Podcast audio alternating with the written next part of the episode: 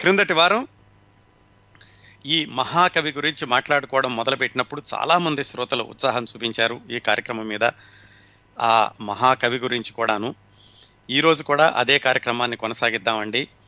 ఎవరు ఆ మహాకవి? మీరు విన్నారు కదా క్రిందటి వారం.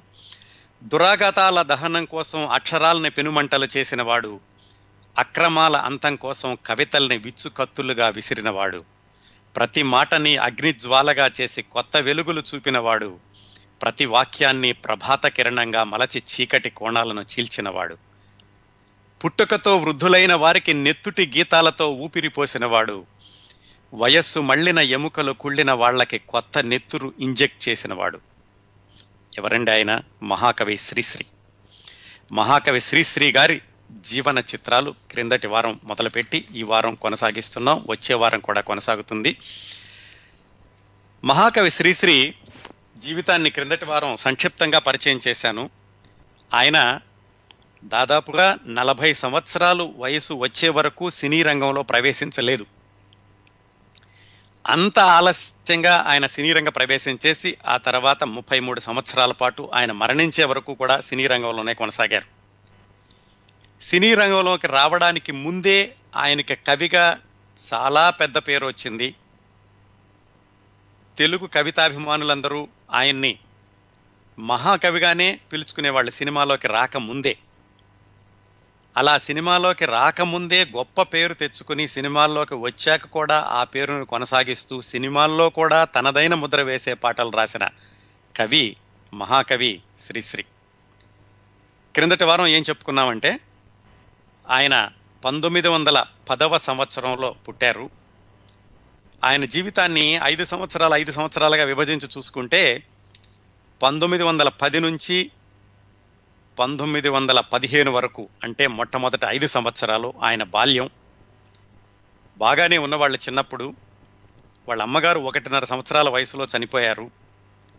ఈయనకి ఆ ఏడాదిన్నరలోనే ఒకసారి చిన్న పిల్లడి జబ్బు చేస్తే వాళ్ళ బంధువు ఒక ఆయన కాల్చిన పొగాకు చుట్టని ఆయన ఒంటి మీద వాత పెట్టి దాన్ని తగ్గించారు. అలా చిన్న చిన్న బాలారిష్టాలతోటి ఐదు సంవత్సరాల వరకు ఆయన హాయిగా గడిచింది. తల్లి చనిపోయాక తండ్రే ఆయన్ని తల్లి తండ్రి అయి చూసుకున్నారు. ఆ తర్వాత కొన్నాళ్ళకి ఆయన ద్వితీయ వివాహం చేసుకున్నాక మారుటి తల్లి కూడా ఈయన్ని చాలా బాగా చూసుకునేవాళ్ళు. ఐదు సంవత్సరాలకి ఆయనకి ఉపనయనం జరగడం అక్షరాభ్యాసం జరగడం ఆయన ప్రాథమిక విద్యా ప్రాథమిక విద్యాభ్యాసం కొనసాగింది ఆయనకి పదవ సంవత్సరం వచ్చే వరకు. బాల్యం అలా కొనసాగుతుంటే ఆయనకి ఈ కవిత్వము పుస్తకాల వైపు ఆకర్షణ చాలా చిన్న వయసులోనే ఆరేడు సంవత్సరాల వయసులోనే మొదలైంది. ఎనిమిదో సంవత్సరం వచ్చేసరికి ఆయన ఏవో నాలుగైదు లైన్లు రాసి ఇదే కందపద్యం అని కూడా అనుకున్నారట. అలాగే చిన్నప్పుడు వాళ్ళ తాతగారు వాళ్ళ నాన్నగారు కూడా ఈయన్ని ఒళ్ళో కూర్చోబెట్టుకుని భారత భాగవత కథలు రామాయణ కథలు చెబుతూ ఉండేవాళ్ళు. దాంతో కూడా ఈయనకి పుస్తక పఠనం అంటే చాలా ఆసక్తి ఏర్పడింది అతి చిన్న వయసులోనే. ఇంతవరకు క్రిందటి వారం చెప్పుకున్నామండి. ఈరోజు మొదటి అంశంలో ఆయన హై స్కూల్ విద్యాభ్యాసం ఎలా కొనసాగిందో చూద్దాం. తరువాతి అంశంలో ఆయన ఇంటర్మీడియట్ బిఏ. అది ఎలా కొనసాగిందో చూద్దాం. తరువాతి అంశంలో ఆయనకి ఇరవై సంవత్సరాల వయసు నుంచి ముప్పై సంవత్సరాల వయసు వరకు అంటే పంతొమ్మిది వందల ముప్పై నుంచి పంతొమ్మిది వందల నలభై వరకు సరైన ఉద్యోగం లేక ఆయన పడిన ఆర్థికపరమైన ఇబ్బందులు అదే పది సంవత్సరాల్లో ఆయన కవిగా మంచి పేరు తెచ్చుకోవడం అది మూడవ అంశం. తరువాతి అంశంలో ఆయన మహాప్రస్థానం పుస్తకం గురించి ప్రత్యేకంగా మాట్లాడుకుందాం. ఆ తరువాతి అంశంలో పంతొమ్మిది వందల నలభై నుంచి పంతొమ్మిది వందల యాభై వరకు అంటే ఆయన ముప్పై సంవత్సరాల వయసు నుంచి నలభై సంవత్సరాల వయసు వయసు వరకు సినీ రంగ ప్రవేశం కోసం ఆయన చేసినటువంటి ప్రయత్నాలు దానిలో ఆయనకి ఎదురైనటువంటి అనుభవాలు అవి మాట్లాడుకుందాం. ఆ తర్వాత పంతొమ్మిది వందల యాభైలో ఆయన చిత్రరంగ ప్రవేశం చేసిన దగ్గర నుంచి అదంతా మరొక చరిత్ర. ఆయన హై స్కూల్ విశేషాలతో మొదలు పెడదామండి. హై స్కూల్ అంటే పదో సంవత్సరం వచ్చాక ఆయన హై స్కూల్లో చేరారు. ఆ పది సంవత్సరాల వయసులోనే ఆయనకి సినిమాలంటే చాలా ఆసక్తి ఏర్పడింది. అంటే పంతొమ్మిది వందల ఇరవయో సంవత్సరం ఆయనకి పదేళ్ళు అంటే అప్పట్లో సినిమాలంటే ఏమిటండి? మూకీ సినిమాలే కదా. ఆ చిన్నప్పటి సినిమా సరదాలను గురించి ఆయన ఆత్మకథలో రాసుకున్నారు. విశాఖపట్నం కదా వాళ్ళది. అక్కడ లైట్ హౌస్ దగ్గర ఒక చిన్న గుడారం వేసి బయోస్కోప్ ఎలక్ట్రిక్ బయోస్కోప్ అని పెట్టి దాంతో ఏమిటంటే కదిలేటటువంటి బొమ్మలను గుండ్రంగా తిప్పుతూ తెర మీద కనిపెడుతూ ఉండేవి. అది నిజమైన మూకీ సినిమాలు కాదనమాట ఆ బయోస్కోప్లో కదిలే బొమ్మలు చూస్తూ బొమ్మలు అలా తెర మీద కదులుతుంటే పక్కన ఎవరో కూర్చుని హార్మోనియం లాంటిది వాయిస్తూ ఉండేవాళ్ళు. అక్కడ మొదలైంది. ఆయనకి సినిమాలంటే ఆసక్తి. ఆ తర్వాత కొన్ని రోజులకి చిన్న చిన్న థియేటర్లలో మూకీ సినిమాలు వేయడం. ఆ మూకీ సినిమాలు వేసేటటువంటి థియేటర్లో ఈయనకి టికెట్ ఉచితంగా వచ్చేదట.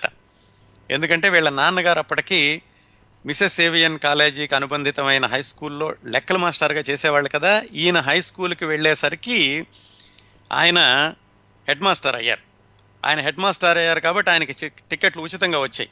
అవి తీసుకుని శ్రీశ్రీ గారు ఆ టెంపరీ థియేటర్లో మూకీ సినిమాలు చూడడానికి వెళుతూ ఉండేవాళ్ళు.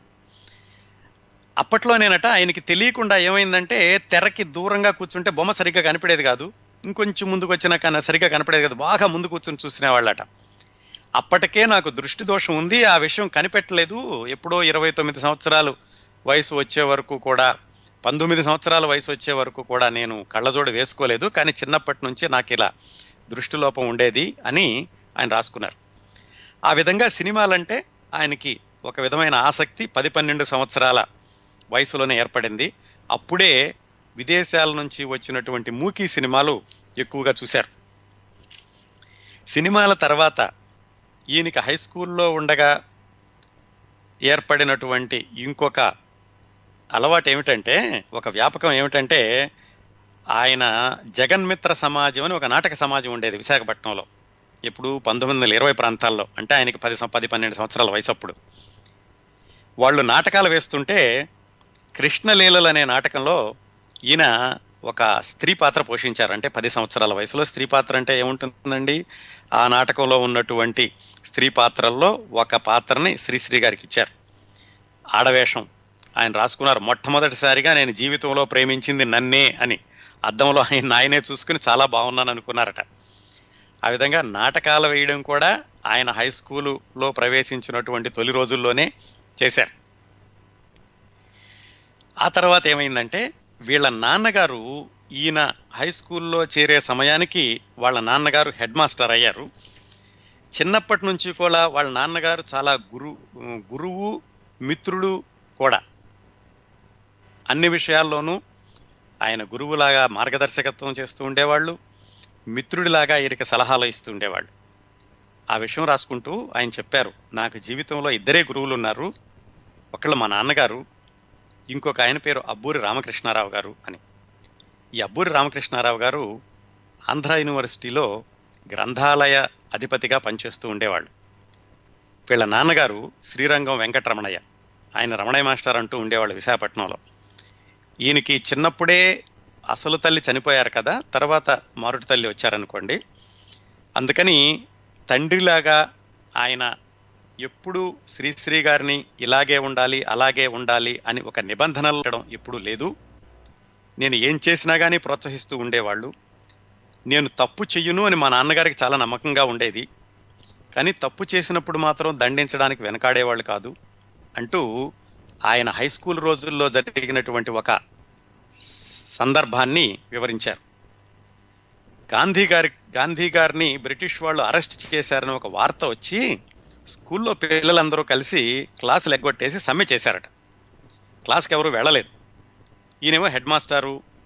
మరి అందుకని ఈయందే బాధ్యత స్కూల్లో పిల్లలందరినీ క్రమశిక్షణలో పెట్టడం. స్కూల్కి క్లాస్కి అయితే ఎవరైతే ఎగ్గొట్టారో మర్నాడు వాళ్ళ క్లాస్కి రాగానే ఒక్కొక్కళ్ళని పిలిచి వరుసనే వాళ్ళ చేతుల మీద బెత్తం దెబ్బలు వేయడం మొదలుపెట్టారట. మరి వాళ్ళల్లో ఆ గ్రూప్ అంతటికి కూడా నాయకత్వం వహించిన వ్యక్తి కూడా ఉన్నాడు. ఆయన ఎవరో కాదు శ్రీశ్రీ గారే.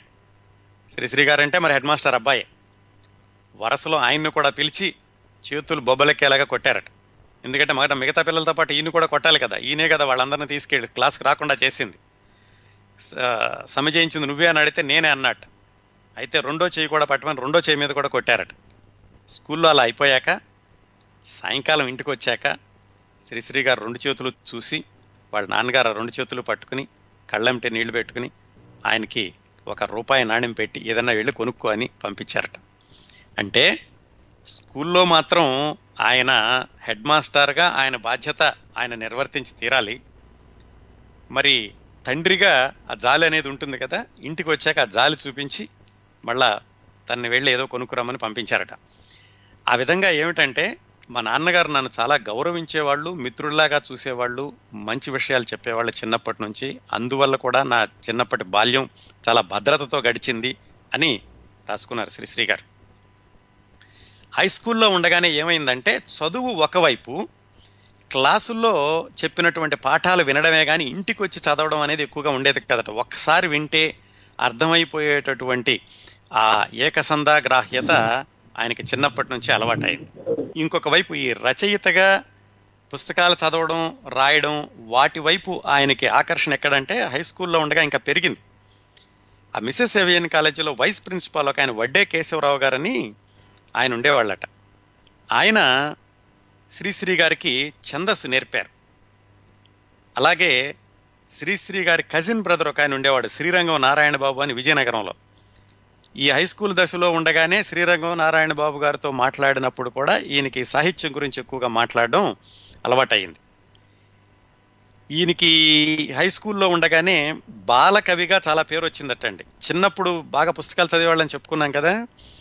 ఆ చదివినటువంటి పుస్తకాల ప్రభావంతో మొట్టమొదటిసారిగా ఆయన వీరసింహ విజయసింహులు అనే ఒక కథ రాశాడట. ఆ తర్వాత గోకులాయ్ అనే ఒక అపరాధ పరిశోధక నవల రాశారట. అట్లాగే చిన్నప్పటి నుంచే పద్యాలు రాయడం అలవాటు చేసుకుని సావిత్రి సత్యవంతం అనేటటువంటి ఒక పద్యాలతో కూడా నాటకాన్ని కూడా రాశారట. ఇవన్నీ ఎప్పుడు హై స్కూల్లో చదువుతూ ఉండగానే. ఇంకా పరిణయ రహస్యం అనే ఒక నవలిక కూడా రాశారట. కాకపోతే వీటన్నిటిలో ఏవి కూడా తర్వాత లభ్యం కాలేదు. ఇవన్నీ ఆయన రాశానని ఆయన చెప్పుకున్నారు. కాకపోతే వీటిల్లో పరిణయ రహస్యం అనే నవల మాత్రం ఎప్పుడో చాలా సంవత్సరాలకి ఇటీవల అంటే ఒక ఇరవై ముప్పై సంవత్సరాల క్రితం ఎవరో చెప్పారు ఆ పరిణయ రహస్యం అనే నవల మాత్రం దొరికింది అని. అది కూడా హై స్కూల్లో ఉండగానేనండి. నిజానికి ఈ పరిణయ రహస్యం అనేటటువంటి నవల ఈయన వివాహానికి ముందు అచ్చు వేసుకున్నాను ఆయన ఆయన చెప్పారు కానీ అచ్చు వేశారో లేదైతే కానీ ప్రతి అయితే దొరికిందన్నారు. ఈయనకి వివాహం కూడా హై స్కూల్ చదువు అయిపోగానే ఆయనకి పెళ్ళైపోయిందండి పదిహేను సంవత్సరాలకే. ఆ విషయాల తర్వాత చెప్తాను. ఈయన ఇంకా హై స్కూల్లో చదువుతూ ఉండగా అప్పట్లో బాగా రాస్తున్న వాళ్ళు ఎవరంటే గురజాడ అప్పారావు గారు బసవరాజు అప్పారావు గారు కవికొండల వెంకట్రావు గారు చింతా దీక్షితులు గారు వీళ్ళందరూ బాగా రాస్తున్నటువంటి కవులు ఆ సంవత్సరాల్లో. ఇప్పుడు పంతొమ్మిది వందల ఇరవై ఇరవై ఐదు సంవత్సరాల్లోనమాట వాళ్ళందరి రచనలు చదువుతూ ఉండేవాడు. పైగా డిటెక్టివ్ నవల్స్ చదవడం దాంతో ఇవన్నీ రాయడం స్కూల్లో కూడా ఏమిటంటే బాలకవి వర్ధమాన కవి అని అందరూ కూడా శ్రీశ్రీని కొంచెం ప్రత్యేకంగా చూడడం ఈయన ఇలా రాయడం చదువు కూడా కొనసాగించడం వాళ్ళ నాన్నగారు హెడ్ మాస్టర్గా ఉండడం ఇలాగా ఆయన హై స్కూల్ జీవితం గడిచింది.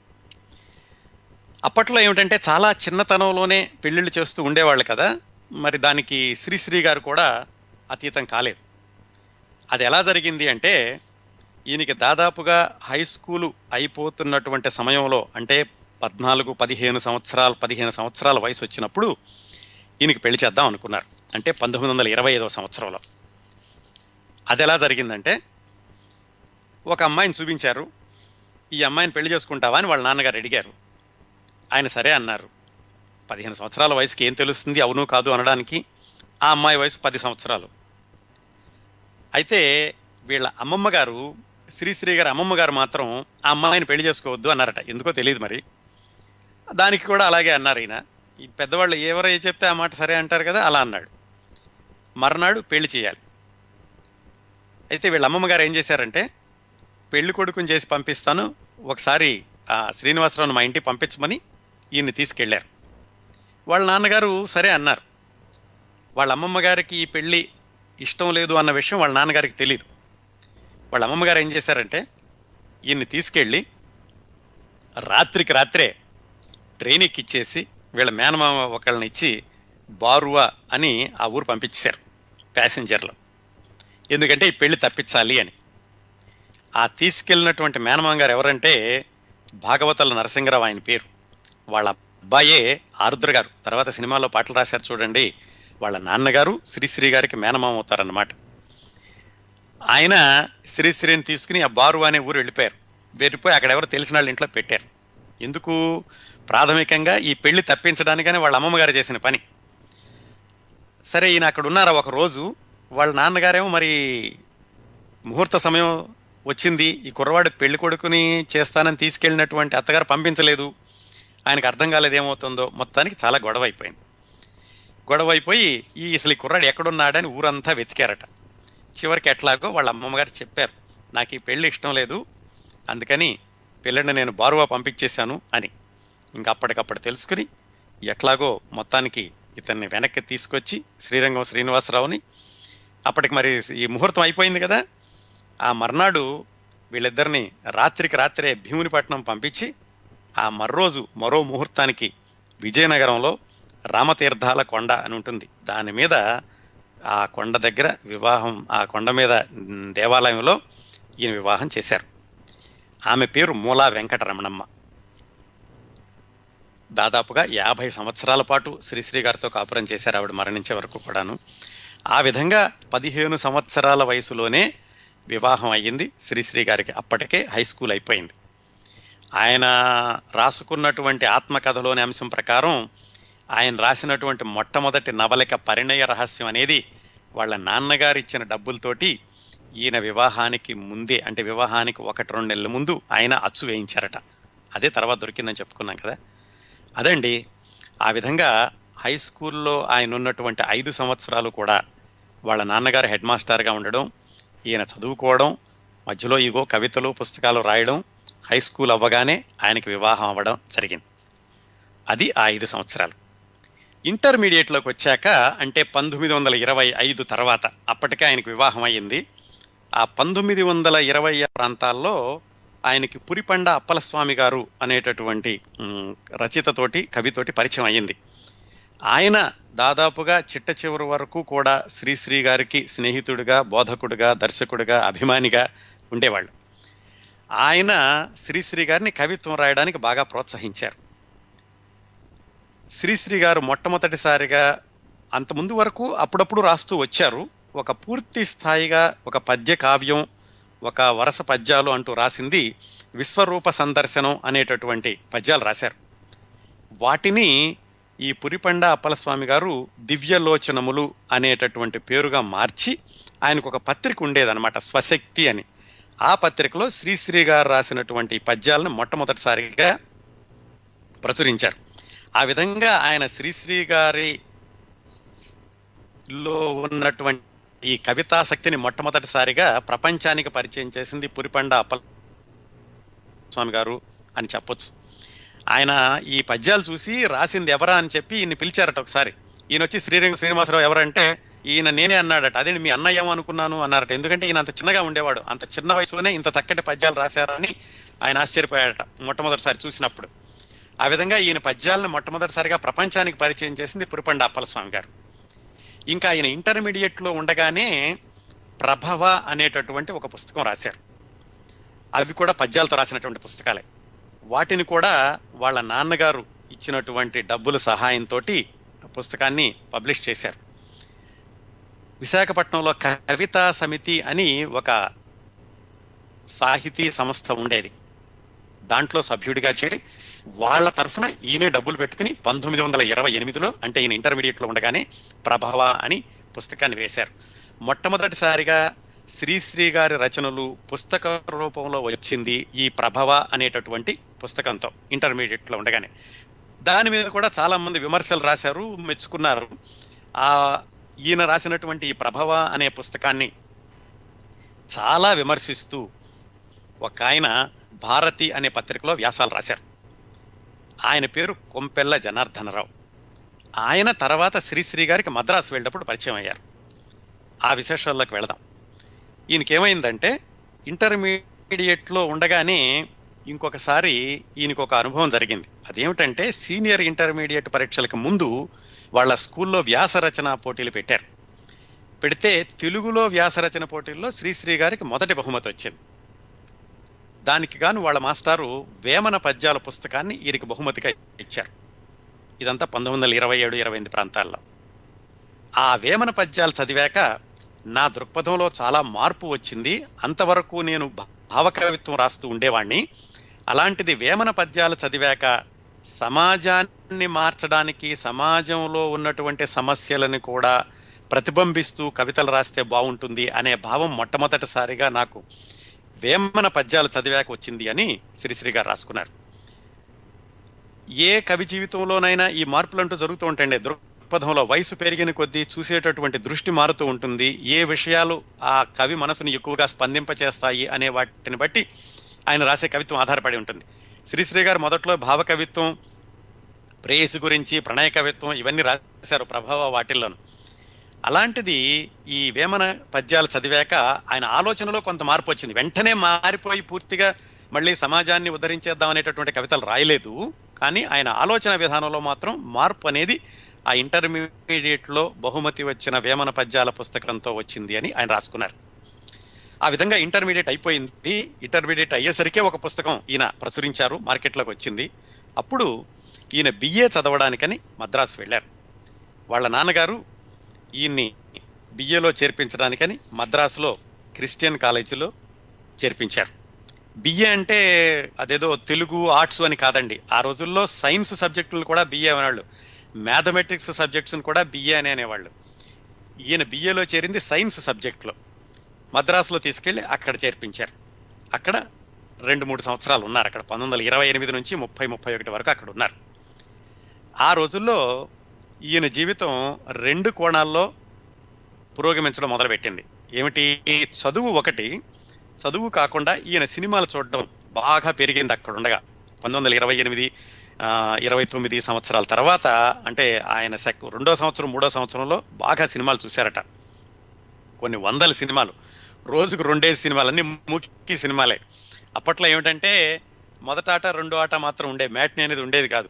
అలాగే మొత్తం వచ్చిన సినిమాలన్నీ మూకీ సినిమాలు అంటే ఏమిటి? ఇండియాలో విడుదలైనవే కాకుండా విదేశాల నుంచి వచ్చినటువంటి మూకీ సినిమాలు కూడా ఉండేవి అట్లాగా ఆ మూకీ సినిమాలన్నీ చూడడం కూడా బిఏలో ఉండగానే అలవాటైంది అని ఆయన చెప్పుకున్నారు. అట్లాగే ఆయనకి ఆ బిఏలో చేరినప్పుడే కళ్ళజోడు కూడా పెట్టుకోవడం మొదలైంది. అంతవరకు ఆయనకి దృష్టిలోపం ఉన్న విషయం కూడా గమనించలేదు. ఏదో ఇబ్బందిగా ఉంటూ ఉండింది కానీ మొట్టమొదటిసారిగా అక్కడ కళ్ళజోడు పెట్టుకున్నారట. ఈ విధంగా సినిమాలు చూడడం ఒక కోణం అయితే ఇంకొక కోణం ఏమిటంటే ఈయనలో అంతర్గతంగా పెరుగుతూ వస్తున్నటువంటి ఈ కవితాభిమానం. ఆయన అప్పటికే ప్రభవ పుస్తకాన్ని వేసి ఉన్నారు. ఆ ప్రభవ పుస్తకాన్ని భారతి పత్రికలో ఒక ఆయన విమర్శించారు.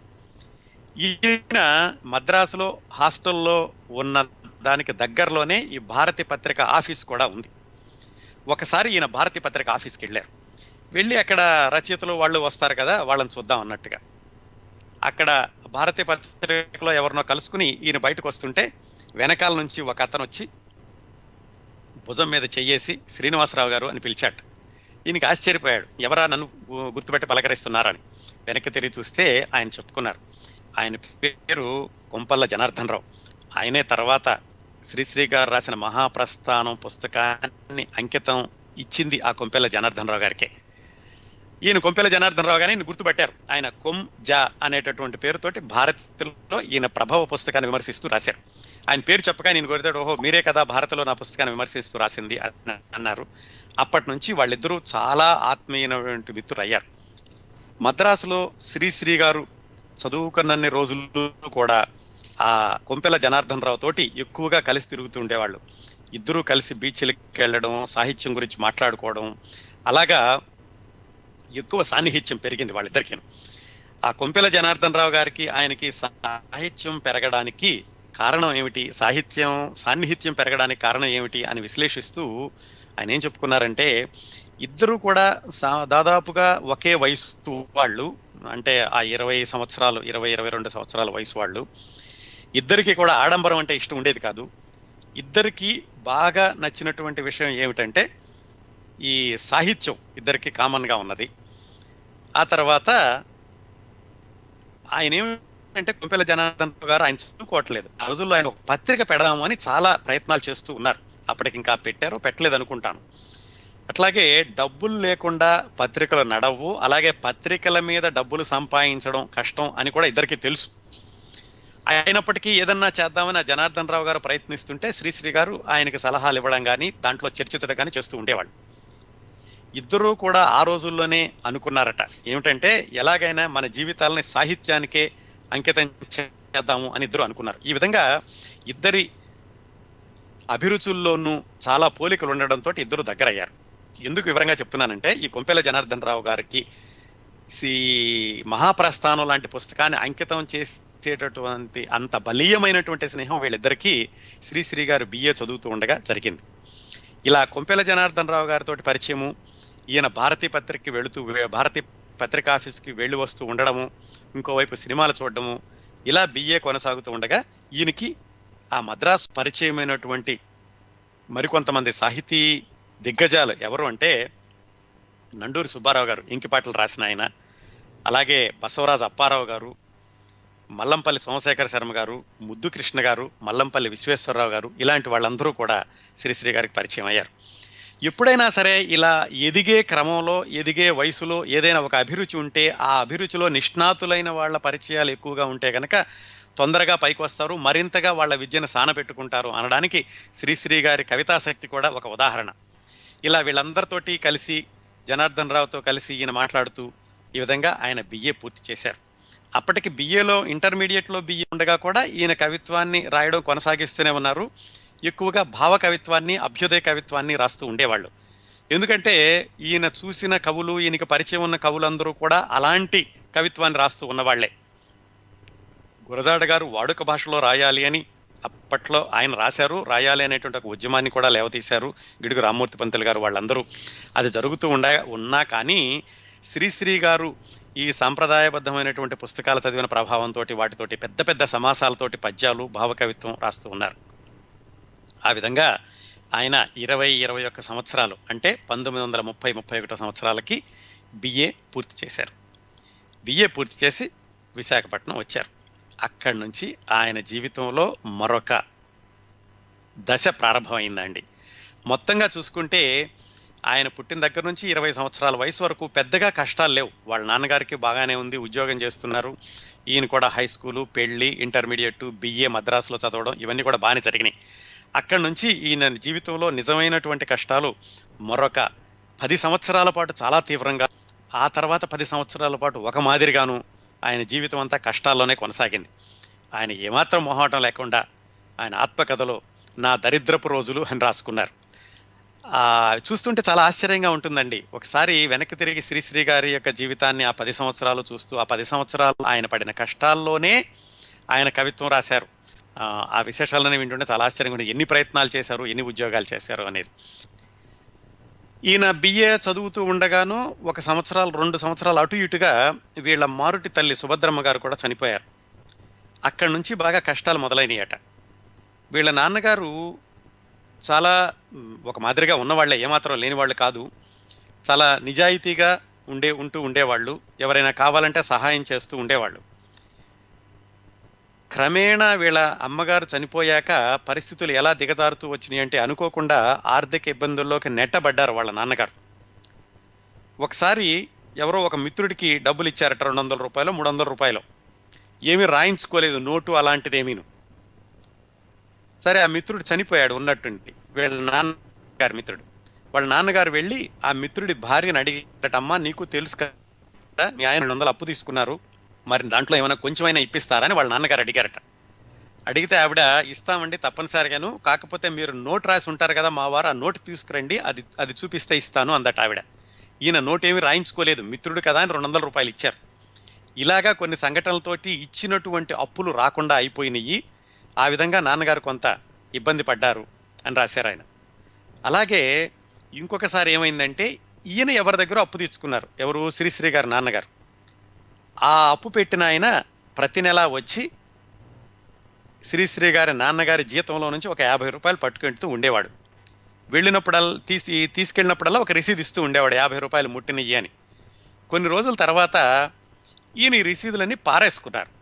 ఆ రసీదులన్నీ పోయాయి అని తెలిసిన అప్పులు ఇచ్చిన అతను మరోసారి మరో నెల తర్వాత నెల వచ్చినప్పుడు మీకు అసలు ఈ ఇన్ని నెలల నుంచి మీరు నాకు ఇవ్వలేదు అని ఆయన ఎదురు తిరిగి అబద్ధం ఆడడం మొదలుపెట్టాట ఇచ్చాను అంటే ఆ రసీదులు తీసుకురండి అన్నట్టు దాంతో అలా కొంత డబ్బులు పోగొట్టుకోవడం.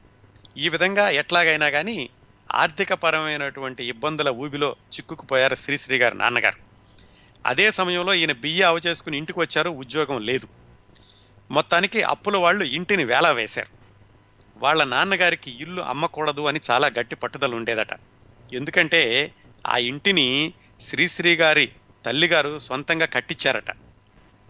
అంతేకాకుండా ఆ ఇల్లు కట్టేటప్పుడు ఆవిడ కూడా తట్టలతోటి రాళ్ళు మోసారట. అంత సెంటిమెంట్గా ఉన్నటువంటి ఇంటిని అమ్మడం శ్రీశ్రీ గారి నాన్నకి ఇష్టం లేదు. కానీ ఈ అప్పుల వాళ్ళ ఊబిలో దిక్కుకుపోయి దాన్ని వేలం వేసి ఆ ఇల్లు కోల్పోయారు.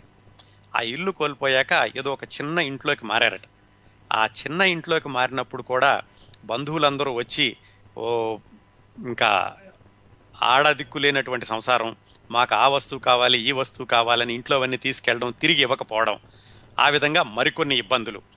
ఇట్లా వాళ్ళ నాన్నగారు ఆర్థికపరమైనటువంటి ఇబ్బందుల్లో చిక్కుకొని బాధపడుతూ ఉండగా శ్రీశ్రీ గారు బిఏ చదువుకుని రాగానే ఆయనకి మరొక ఇబ్బంది. అదేమిటంటే టైఫాయిడ్. మామూలు టైఫాయిడ్ కాదు.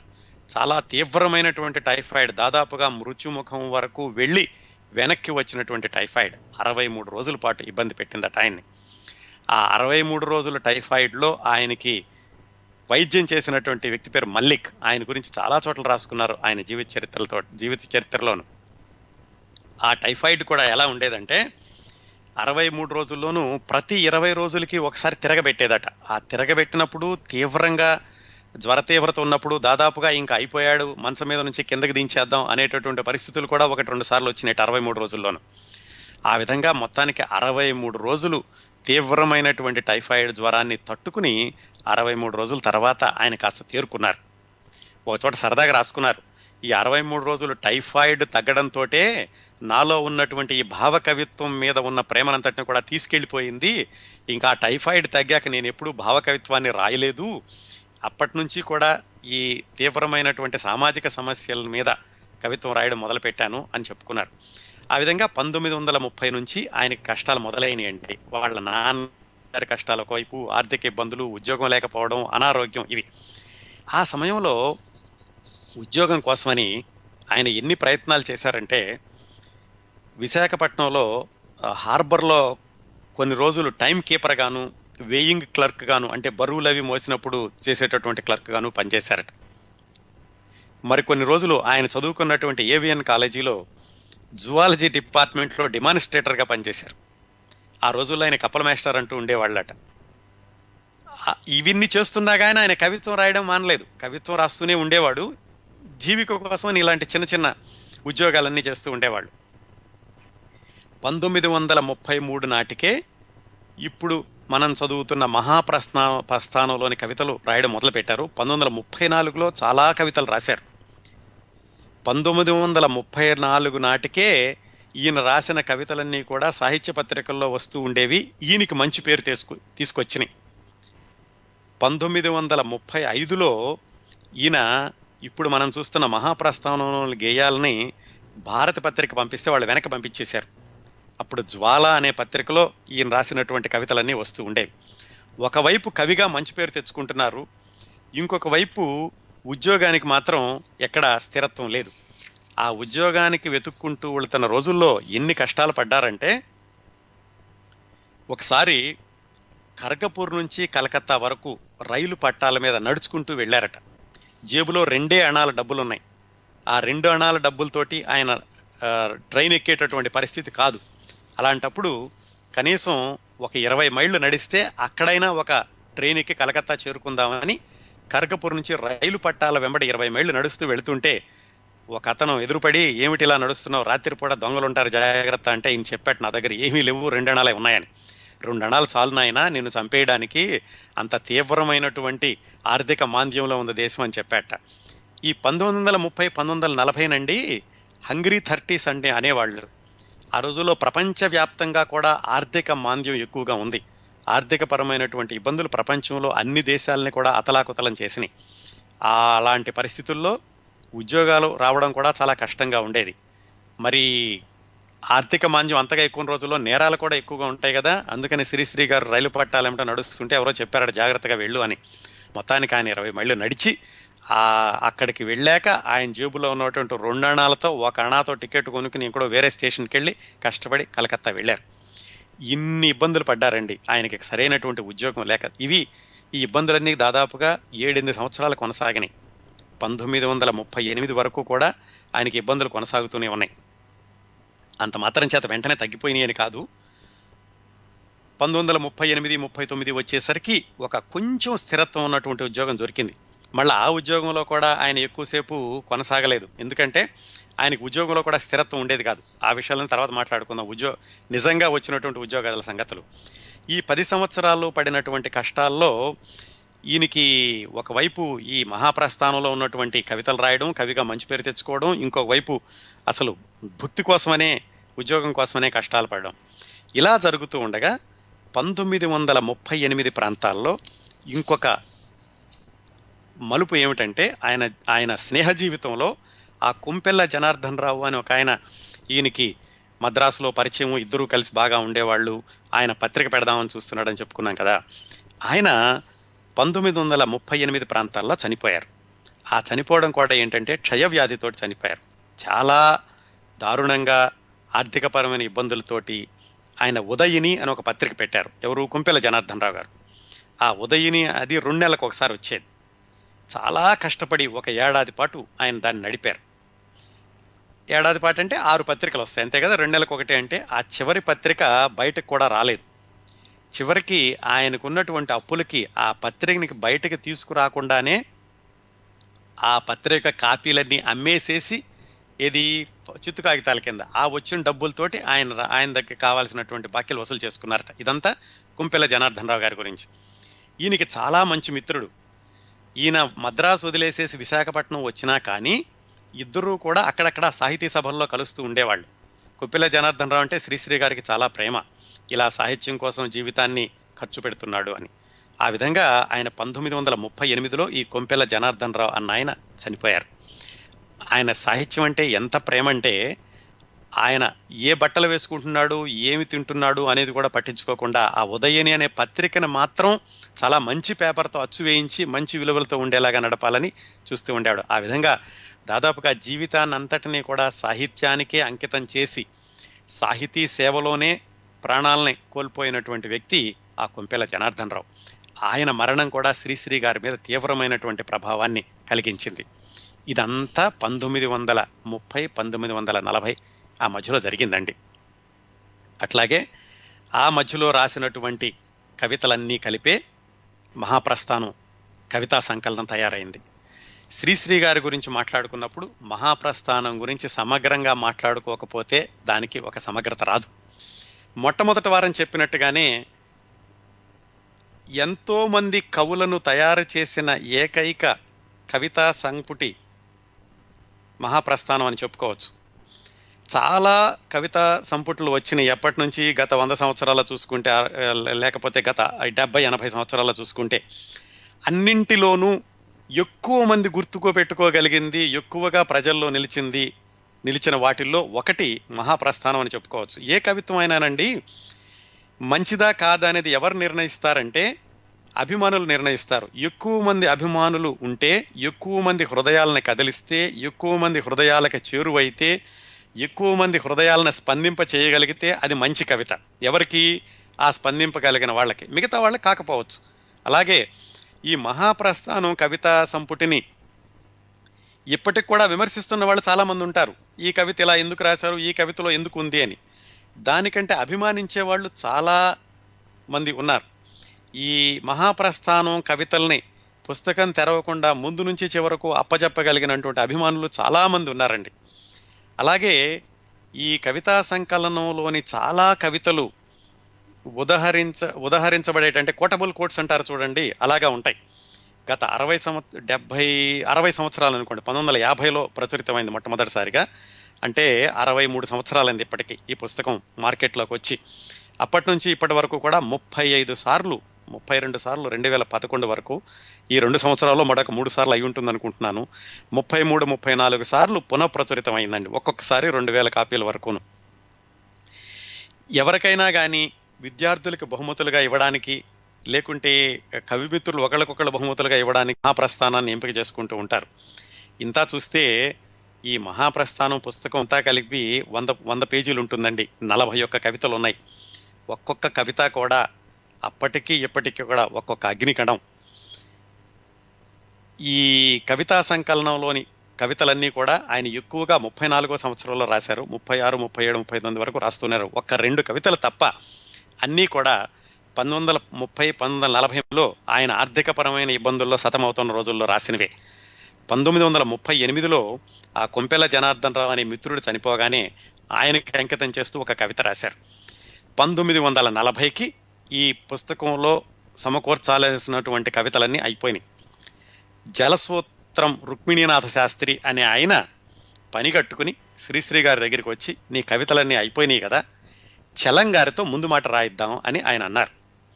గుడిపాటి వెంకట చలంగారు చలంగారు అంటే అప్పటికే ఆయన నవలలతోటి ఆయన వ్యాసాలతోటి సమాజంలో ఒక దుమారం సృష్టించారు విప్లవాన్ని సృష్టించారు. ఆయనతోటి రాయిద్దామని జలసత్వం రుక్మిణీనాథ శాస్త్రి అనేటటువంటి కవిమిత్రుడు శ్రీశ్రీ గారిని ప్రోత్సహించాడు. ఆ విధంగా చలంగారు దీనికి ముందు మాట రాశారు. ఈ మహాప్రస్థానం పుస్తకంలోని కవితలన్నిటికీ ఎంతమంది అభిమానులు ఉన్నారో చలంగారు రాసినటువంటి ముందు మాటకు కూడా అంతమంది అభిమానులు ఉన్నారండి ఎందుకంటే ఈ పుస్తకంలోని కవితలన్నీ ఎంత శక్తితో నిండి ఉంటాయో అంత దానికి సమానమైనటువంటి శక్తితో ముందు మాట ఉండాలి. అలా ఉంటుంది చలంగారు రాసినటువంటి ముందు మాట. దానిలోని కొంచెం మాటలు కూడా వినిపిస్తాను మీకు. ఇలా ఇదంతా అయిపోయి పంతొమ్మిది వందల నలభై కల్లా ఈ మహాప్రస్థానం ప్రెస్ కాపీ రెడీ అయింది అంటే ఎవరైనా సరే ముద్రిస్తే గనక ముద్రించడానికి వీలుగా సిద్ధమై ఉంది. కానీ ఎవరు ముందుకు రాలేదు ముద్రించడానికి. చివరికి ఇంకొక పది సంవత్సరాలు పట్టింది ఆ కవితలు బయటికి రావడానికి. అంటే దాదాపుగా శ్రీశ్రీ గారు ఈ కవితలు రాసిన ఇరవై సంవత్సరాలకి ఇది పుస్తక రూపంలో ప్రపంచానికి వచ్చింది. అంతవరకు వేరే వేరే పత్రికల్లో వచ్చినాయి ఆ కవితలు నేను పంతొమ్మిది వందల యాభైలో నళిని కుమార్ అని ఆయన మచిలీపట్నం. ఆయన ధన సహాయంతో మొట్టమొదటిసారిగా ఈ మహాప్రస్థానం పంతొమ్మిది వందల యాభై జూన్లో మొట్టమొదటి ప్రచురణ అయ్యింది. అప్పటి నుంచి ఇప్పటి వరకు ఇందాక చెప్పుకున్నట్టుగా ప్రతి రెండు సంవత్సరాలకి మూడు సంవత్సరాలకి అది ముప్పై ఐదు సార్లు పునర్ప్రచురణలు పొందినాయి. శ్రీశ్రీ గారు లో చెప్పుకున్నారు. ఏంటంటే నేను ఈ పుస్తకంలో విప్లవ సాహిత్యాన్ని రాయలేదు. నేను రాసింది విప్లవ సాహిత్యం అనుకోవడం లేదు. దీనిలో అభ్యుదయ కవిత్వం ఉంది విప్లవ బీజాలు ఉన్నాయి అంతేగాని పూర్తిగా ఇవి చదివేసి ప్రజలందరూ కూడా విప్లవానికి సంసిద్ధులవుతారు అనేటటువంటి దృష్టితో నేను రాయలేదు. విప్లవ బీజాలు మాత్రం వేశాను అన్నారు ఆయన.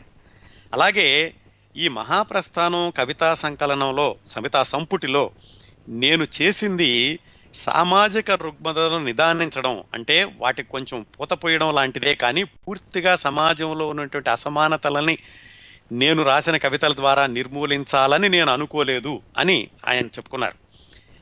అది కూడా ఏం చేశారు? ఈయన పంతొమ్మిది వందల డెబ్భైలో లండన్లో గోటాల కృష్ణమూర్తి అనే ఆయన శ్రీశ్రీ గారిని ఆహ్వానించి ఆయన లండన్లో ఉండగా ఆయన శ్రీశ్రీ గారి సొంత గొంతుతోటి ఇందులోని కవితలన్నిటినీ రికార్డు చేశారు. అలాగే అప్పట్లో ఇంకా టేప్ రికార్డులు అంత ఫేమస్లోకి రాలేదండి. అలాగే శ్రీశ్రీ గారి చేతి రాతతోటి ఈ కవితలన్నిటినీ ఆయన రాయించి ఒక పుస్తకంగా వేయించారు. దానికి ముందు మాట రాస్తూ శ్రీ గారు ఈ విషయాలన్నీ చెప్పారు. సిరిసిరి శ్రీశ్రీ గారు చాలా చమత్కారే అండి. చాలా చక్కటి జోకులు వేస్తూ ఉండేవాళ్ళు. ఒకసారి గోరా శాస్త్రి అన్న పాత్రికేయుడి దగ్గరికి వచ్చి ఈ పుస్తకం చదివి మహాప్రస్థానం శ్రీశ్రీ నువ్వేమన్నా అనుకోవయ్యా?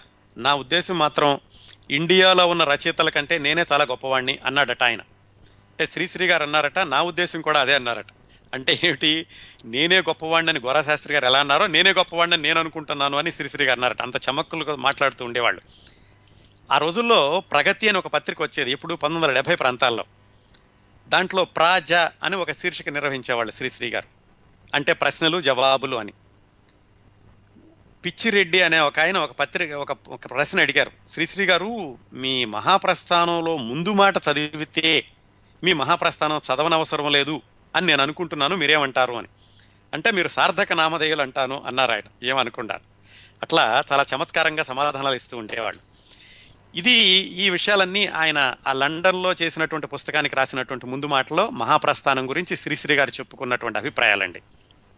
ఇంకా ఒరిజినల్ మహాప్రస్థానం విషయానికి వస్తే యోగ్యతా పత్రం అనే పేరుతో ముందు మాట రాశారు చలంగారు. దాంట్లో ఆయన ఈ మహాప్రస్థానం ఎలా ఉంటుంది అంటూ దిక్కుల్ని దేవుల్ని అధికారుల్ని ఊగించి ప్రశ్నించే శ్రీశ్రీ పద్యాలు చలానికి చాలా అభిమానమైనవి. నెత్తురు కన్నీళ్ళు తడిపి కొత్త టానిక్ తయారు చేశాడు శ్రీశ్రీ ఈ వృద్ధ ప్రపంచానికి అని రాశారు ఆయన. శ్రీశ్రీ గారి పద్యాలు ఎంత పవర్ఫుల్గా ఉంటాయి శ్రీశ్రీ గారి కవితలు ఎంత పవర్ఫుల్గా ఉన్నాయో చలంగారి ముందు మాట కూడా అంత పవర్ఫుల్గానే ఉంటుందండి. అందుకే చాలామంది మహాప్రస్థానం గురించి మహాప్రస్థలోని కవితల గురించి ప్రస్తావించేటప్పుడు చలంగారి ముందు మాటలోని వాక్యాలని కూడా ఉదహరిస్తూ ఉంటారు. ఇంకొక చాలా గొప్ప మాట అన్నారు చలంగారు అప్పటికీ ఇప్పటికీ చాలామంది శ్రీశ్రీ గారిని కృష్ణశాస్త్రి గారిని పోల్చి చూస్తే ఈ మాట చెప్తారు. కృష్ణశాస్త్రి తన బాధని అందరిలోనూ పలికిస్తే శ్రీశ్రీ అందరి బాధను తనలో పలికిస్తాడు అని. కృష్ణశాస్త్రి గారు ఎవరో ఊర్వశి గురించి ఆయన ప్రేయసి గురించి రాస్తూ నేను ఏడుస్తున్నాను నా గురించి ఎవరు పట్టించుకోవట్లేదు అంటారు. శ్రీశ్రీ గారు ఏడవకండి ఏడవకండి నేను వస్తున్నా నేను వస్తున్నానని శ్రీశ్రీ గారు రాస్తారు. అందుకనే కృష్ణశాస్త్రి బాధ ప్రపంచానికి బాధ ప్రపంచపు బాధ అంతా శ్రీశ్రీ బాధ అని చలంగారు ముందు మాటలో రాశారు.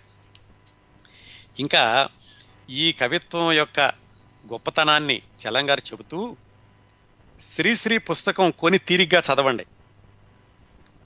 పద్యం పదిసార్లు చదవండి. ఏమీ అర్థం కాలేదా? ఓ యువకుడికో భిక్షకుడికో డెత్ బెడ్ ప్రజెంట్గా పంపించండి. పారేయకండి. అంతకంటే దాచుకోకండి. తెలుగు కవిత్వాన్ని ఖండించి దీవించి ఊగించి శాసించి రక్షించి అపూర్వ శక్తి మీ చేతుల్లో పుస్తకం. పాసిటాన్ ఇప్పుడు అర్థం కాలేదా? పదేళ్ళు ఆగండి. ఈ లోపల ఆస్తి సంపాదించడం పిల్లల్ని కనడం ధరలు పెరగడం జీవితంలో ఇంకా ఏమైనా మిమ్మల్ని అమితంగా ప్రభావితం చేసినవి జరిగి ఉంటే మళ్ళీ కొత్త కాపీ కొని శ్రీశ్రీ పద్యాలు చదవండి. అప్పుడన్నా అర్థమవుతుందేమో. ఈ ఈ కవితలు చదవాలంటేనండి ఒక విధమైనటువంటి మానసిక సంసిద్ధత ఉండాలి.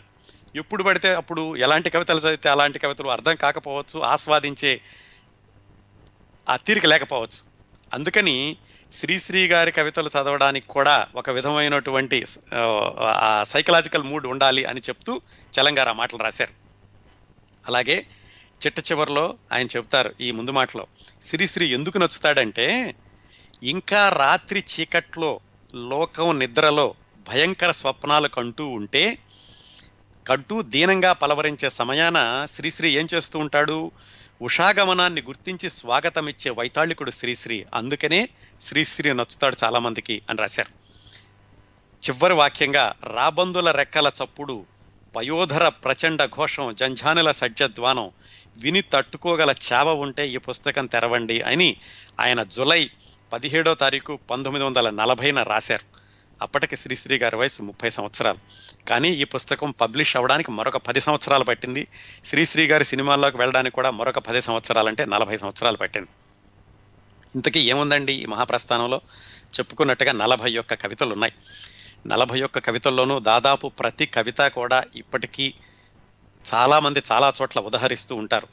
ఇందులోని మాటలు చాలా వరకు కూడా ఒక సామెతల్లాగా తెలుగు కవిత స్రవంతిలో ప్రామాణ ప్రామాణికత ఉన్నటువంటి కవితల్లాగా మిగిలిపోయాయండి. పాపం పుణ్యం ప్రపంచ మార్గం కష్టం సౌఖ్యం శ్లేషార్థాలు ఏమీ ఎరుగని పువ్వుల్లారా ఐదారేడుల పాపల్లారా అని చిన్నపిల్లల గురించి రాశారండి. అలాగే పతితులార భ్రష్టులార బాధాసర్పదష్టులార ఏడవకండి ఏడవకి జగన్నాథన్ రథచక్రాలు చెప్పాను కదా ఇవన్నీ కూడా వచ్చిన వాళ్ళు చాలామంది ఉంటారండి. అలాగే ఆయన కవిత్వం ఎలా ఉండాలి అనేది రాస్తూ కది కదిలించేది మారేది మార్పించేది పాడేది పాడించేది మునుముందుకు సాగించేది పెనునిద్దర వదిలించేది పరిపూర్ణపు బ్రతుకిచ్చేది కావాలో ఈ నవకవనానికి చాలా చక్కగా నిర్వచించారు కవిత్వం అంటే ఎలా ఉండాలి అని. అట్లాగే ఆయన ఈ చరిత్ర అనేది ఎలా ఉండాలి చరిత్ర అనేది కేవలం ఏ దేశ చరిత్ర చూసినా ఏమున్నది గర్వకారణం? నరజాతి చరిత్ర సంవత్సరం పరపీడన పరాయణత్వం. ఒక వ్యక్తిని మరొక వ్యక్తి ఒక జాతిని వేరొక జాతి పీడించే సాంఘిక ధర్మం ఇంకా నా ఇకపై సాగదు.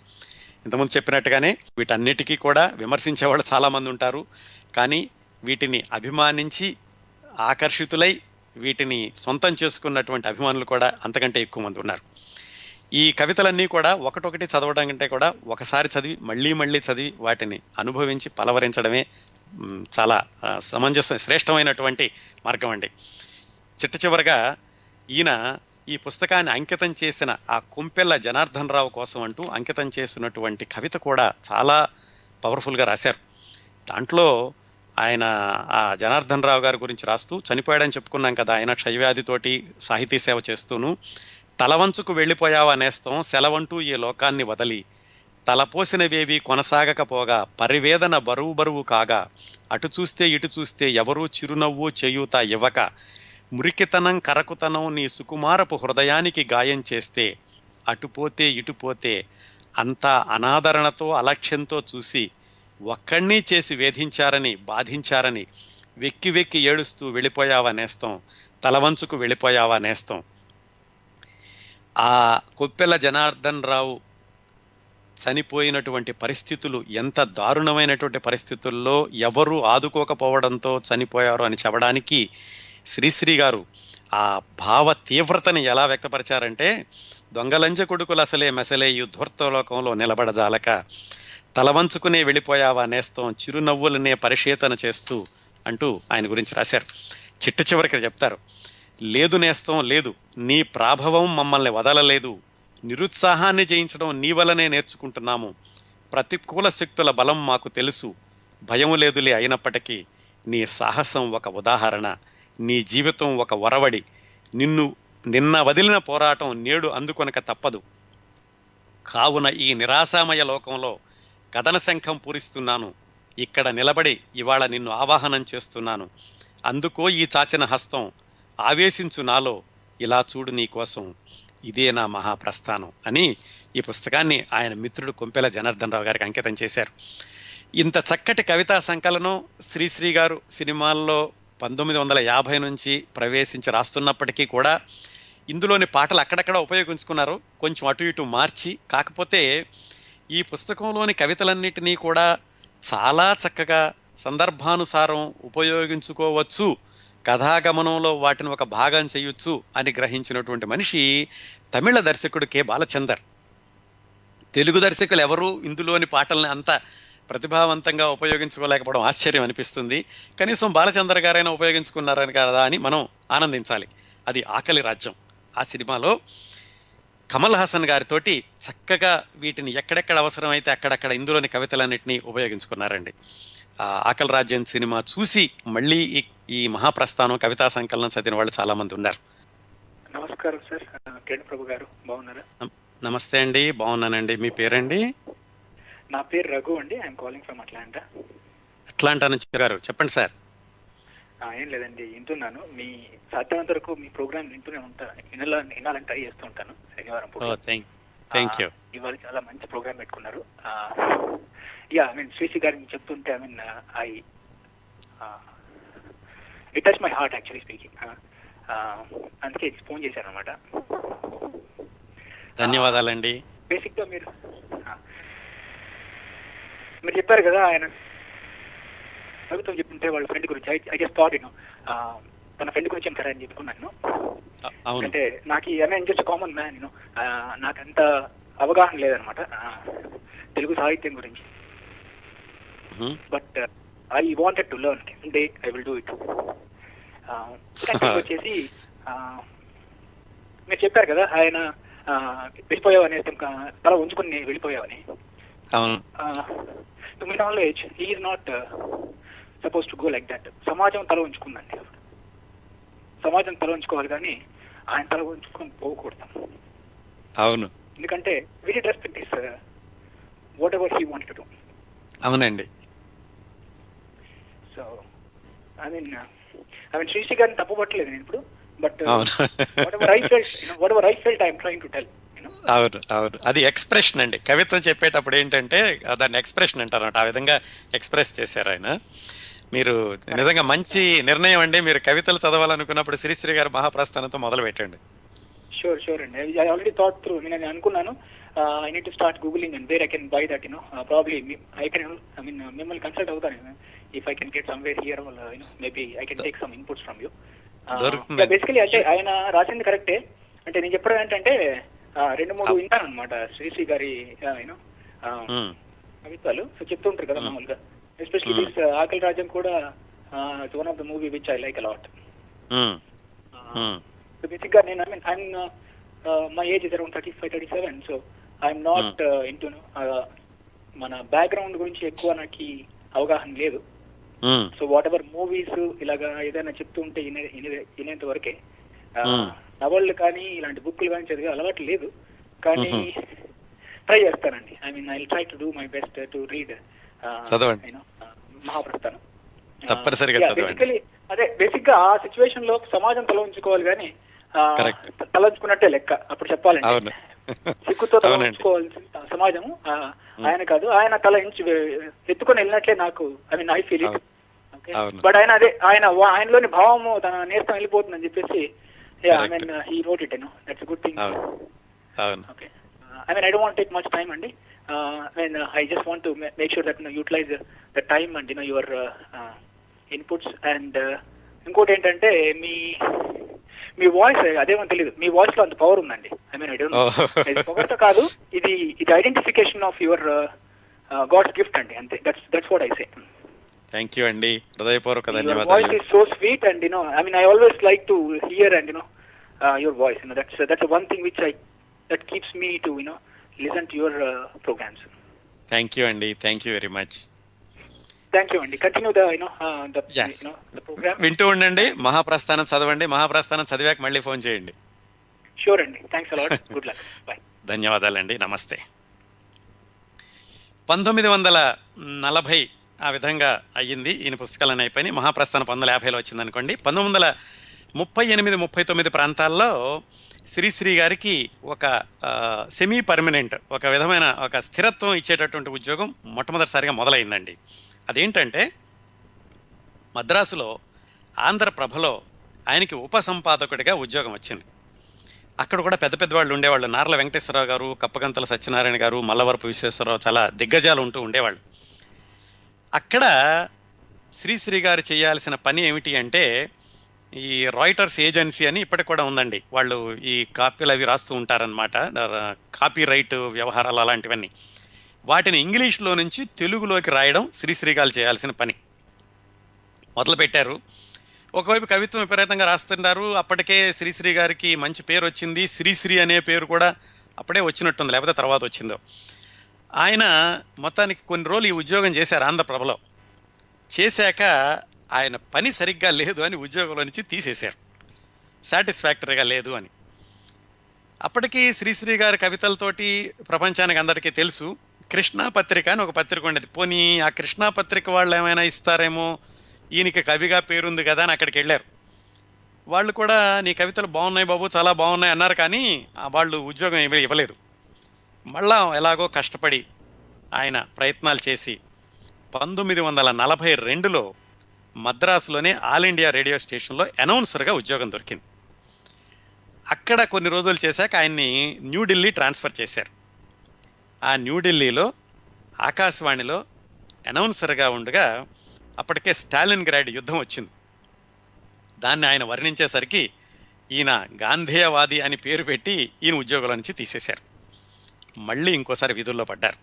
అంటే రెండు ఉద్యోగాలు అయినాయి. ఒకటి ఆంధ్రప్రభలో తర్వాత ఆల్ ఇండియా రేడియోలో. మళ్ళా ఉద్యోగాల కోసం ఆయన దాదాపుగా అన్ని ఊళ్ళు తిరిగారు. కలకట్ట విజయనగరం విశాఖపట్నం అన్ని ఊళ్ళు తిరిగారు. చిట్ట చివరికి ఇంకోసారి ఉద్యోగం లక్నోలో మిలిటరీ కంటోన్మెంట్లో ల్యాబొరేటరీ అసిస్టెంట్గా ఉద్యోగం దొరికింది. అక్కడ కూడా ఎక్కువ రోజులు ఉండలేదు.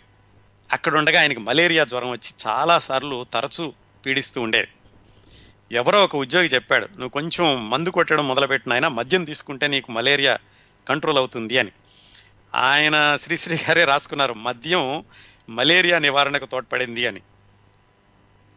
అక్కడ ఉండగా ఈయన ఇలాగా విప్లవ కవితలు రాశాడు ఈయన కమ్యూనిస్టు సానుభూతిపరుడు అని తెలుసుకుని అక్కడ నుంచి ఆ కంటోన్మెంట్లోనే ఉంటే మిలిటరీ ఉద్యోగులు అంటే బ్రిటిష్ వాళ్ళే కదా వాళ్ళు ఈయన ఉద్యోగంలో నుంచి ఓడగొట్టేశారు అక్కడ మూడో ఉద్యోగం పోయింది.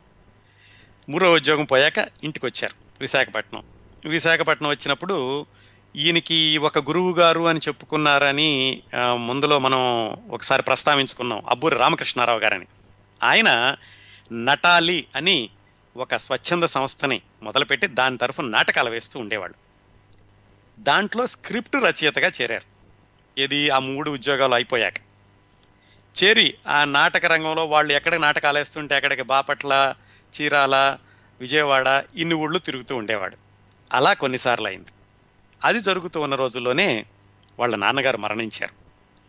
అక్కడ ఆయన జీవితం చాలా దుర్భరం అయిపోయింది. ఎందుకంటే ఇంకా అప్పటికీ ఆయనకు స్థిరత్వం లేదు. ఇద్దరు భార్య తను ఇద్దరు కలిసి తిరుగుతున్నారు అన్ని చోట్లకిను. తండ్రి చనిపోయాడు. అప్పట్లోనే చాలా పరిసరాలని కూడా శూన్యం అనిపించినాయి. సహజంగానే అనిపిస్తుంది కదా ఒకసారి. అయితే ఇటు సాహితీ సేవ మాత్రం మానలేదు. అంత వేదనలో కూడా ఆయన అప్పట్లో అభ్యుదయ రచయితల సంఘం అనేది దాంట్లో చాలా చురుకుగా ఉంటూ ఉండేవాళ్ళు. రాజమండ్రిలో అభ్యుదయ రచయితల సంఘం మహాసభ జరుగుతుంటే దాని ప్రారంభోపన్యాసం కూడా ఇచ్చారు. ఏది? ఇంత వేదనలో ఉండి కూడా. ఇట్లా ఆయన ఉద్యోగాల కోసం రకరకాల ప్రదేశాలు మారి ప్రయత్నిస్తూ ఉండగా పంతొమ్మిది వందల నలభై ఆరు నలభై ఏడు ప్రాంతాల్లో మొట్టమొదటిసారిగా ఈయన మరో ప్రపంచం అనేటటువంటి గేయాన్ని కాలచక్రం అనే పుస్తకం అనే సినిమాలో ఉపయోగించుకున్నారు. అప్పటికింకా ఇది పుస్తక రూపంలో రాలేదు. మహాప్రస్థానం పుస్తకం ప్రచురితం అవ్వక ముందే ఈయన మరో ప్రపంచం అనేటటువంటి పాటని కాలచక్రం అనే సినిమాలో పెట్టుకున్నారు. దానికి పారితోషికంగా ఇరవై ఐదు రూపాయలు ఇవ్వలేదు ఇస్తాము అన్నారు. అది పెట్టుకున్న ఆయన బందా కనకలింగేశ్వరరావు గారు. అది పెట్టారు ఆ సినిమా సరిగా ఆడలేదు ఆ దానికి కూడా పెద్దగా పేరు రాలేదు ఆ డబ్బులు ఆయనకి రాలేదు. చివరికి బందా కనకలింగేశ్వరరావు గారు చనిపోయారు కొన్ని రోజులకి. ఆ విధంగా ఆయన మొట్టమొదటిసారిగా ఈయన పాటని దానిలో ఉపయోగించుకొని డబ్బులు రాకుండానే ఆ సన్నివేశం అయిపోయింది. ఆ తర్వాత ఏం చేశారంటే ఆయన మద్రాసులోనే ఎలాగైనా ఉండి ఏదో ఒక ఉద్యోగం చూసుకుందాము అని ఆయన మద్రాసు చేరారు. మద్రాసు చేరి అక్కడ ఇంకొకళ్ళు ఎవరో సినిమాలో అవకాశం ఇస్తామన్నారు. గాంధీనగర్ ఆ సినిమా పేరు. చలంగారేమో సంభాషణలు రాయడం శ్రీశ్రీ గారు పాటలు రాయడం. అమ్మయ్య సినిమాల్లో ఒక ప్రవేశం దొరికింది కదా అని చాలా ఆనందించారు. ఎందుకంటే ఉద్యోగం లేదు ఏదో ఒకటి కావాలి. అక్కడ ఆ ప్రొడ్యూసర్ అనేటటువంటి మనిషి వీళ్ళని బొంబాయి తీసుకెళ్ళాడు. బొంబాయిలో సి రామచంద్ర అనే మ్యూజిక్ డైరెక్టర్ ఉన్నాడు. ఆయన మ్యూజిక్ చేస్తాడు. కవి గారు మీరు పాటలు రాస్తారు. రండి బొంబాయి వెళదామని. బొంబాయి వెళ్ళారు. ఆయన తీసుకెళ్ళి ఆయన చేతిలో డబ్బులు లేవు. ఏదో ఇవాళ రేపు ఇవాళ రేపు అంటూ గడిపిస్తున్నాడు.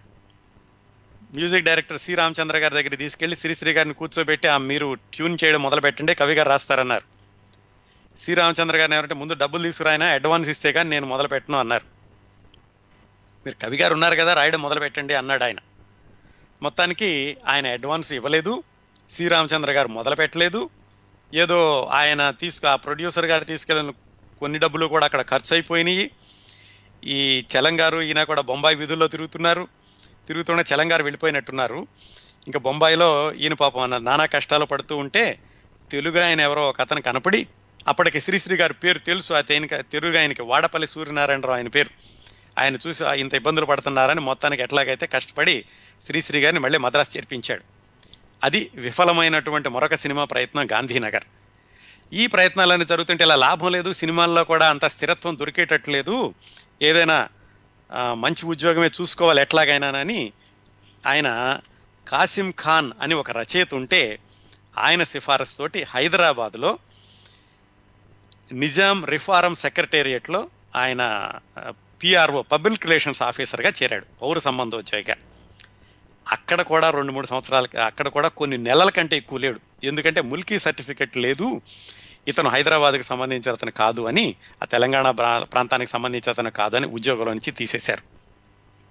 ఆ విధంగా ఆయన దాదాపుగా ఐదు ఆరు ఉద్యోగాలు ఆ పది సంవత్సరాల్లోనూ మారడం ఎక్కడా స్థిరత్వం లేకపోవడం సినిమా ప్రయత్నాలు విఫలమవ్వడం ఆ మధ్యలోనే వాళ్ళ నాన్నగారు చనిపోవడం ఇటువైపు సాహితీ సేవ మాత్రం విపరీతంగా కొనసాగుతూనే ఉంది. ఈ విధంగా పంతొమ్మిది వందల యాభై వచ్చిందండి. శ్రీశ్రీ గారిని పంతొమ్మిది వందల నలభై ఎనిమిది ప్రాంతాల్లో కమ్యూనిస్టు పార్టీ కార్యదర్శి చండ రాజేశ్వరరావు గారు ఒకసారి సభకి తీసుకెళ్ళి మహాకవి అని పరిచయం చేశారట. అప్పటి నుంచి కూడా శ్రీశ్రీ గారిని అందరూ మహాకవి అనడం మొదలైపోయింది. ఈ విధంగా పంతొమ్మిది వందల నలభై తొమ్మిదో సంవత్సరం వచ్చిందండి. పంతొమ్మిది వందల నలభై తొమ్మిదవ సంవత్సరంలో శ్రీశ్రీ గారికి నిజమైనటువంటి బ్రేక్ వచ్చింది చిత్రరంగంలో. అప్పటి నుంచి ఆయన సినీ కవిగా కొనసాగారు. ఆ విశేషాలు వచ్చే వారం మాట్లాడుకుందాం.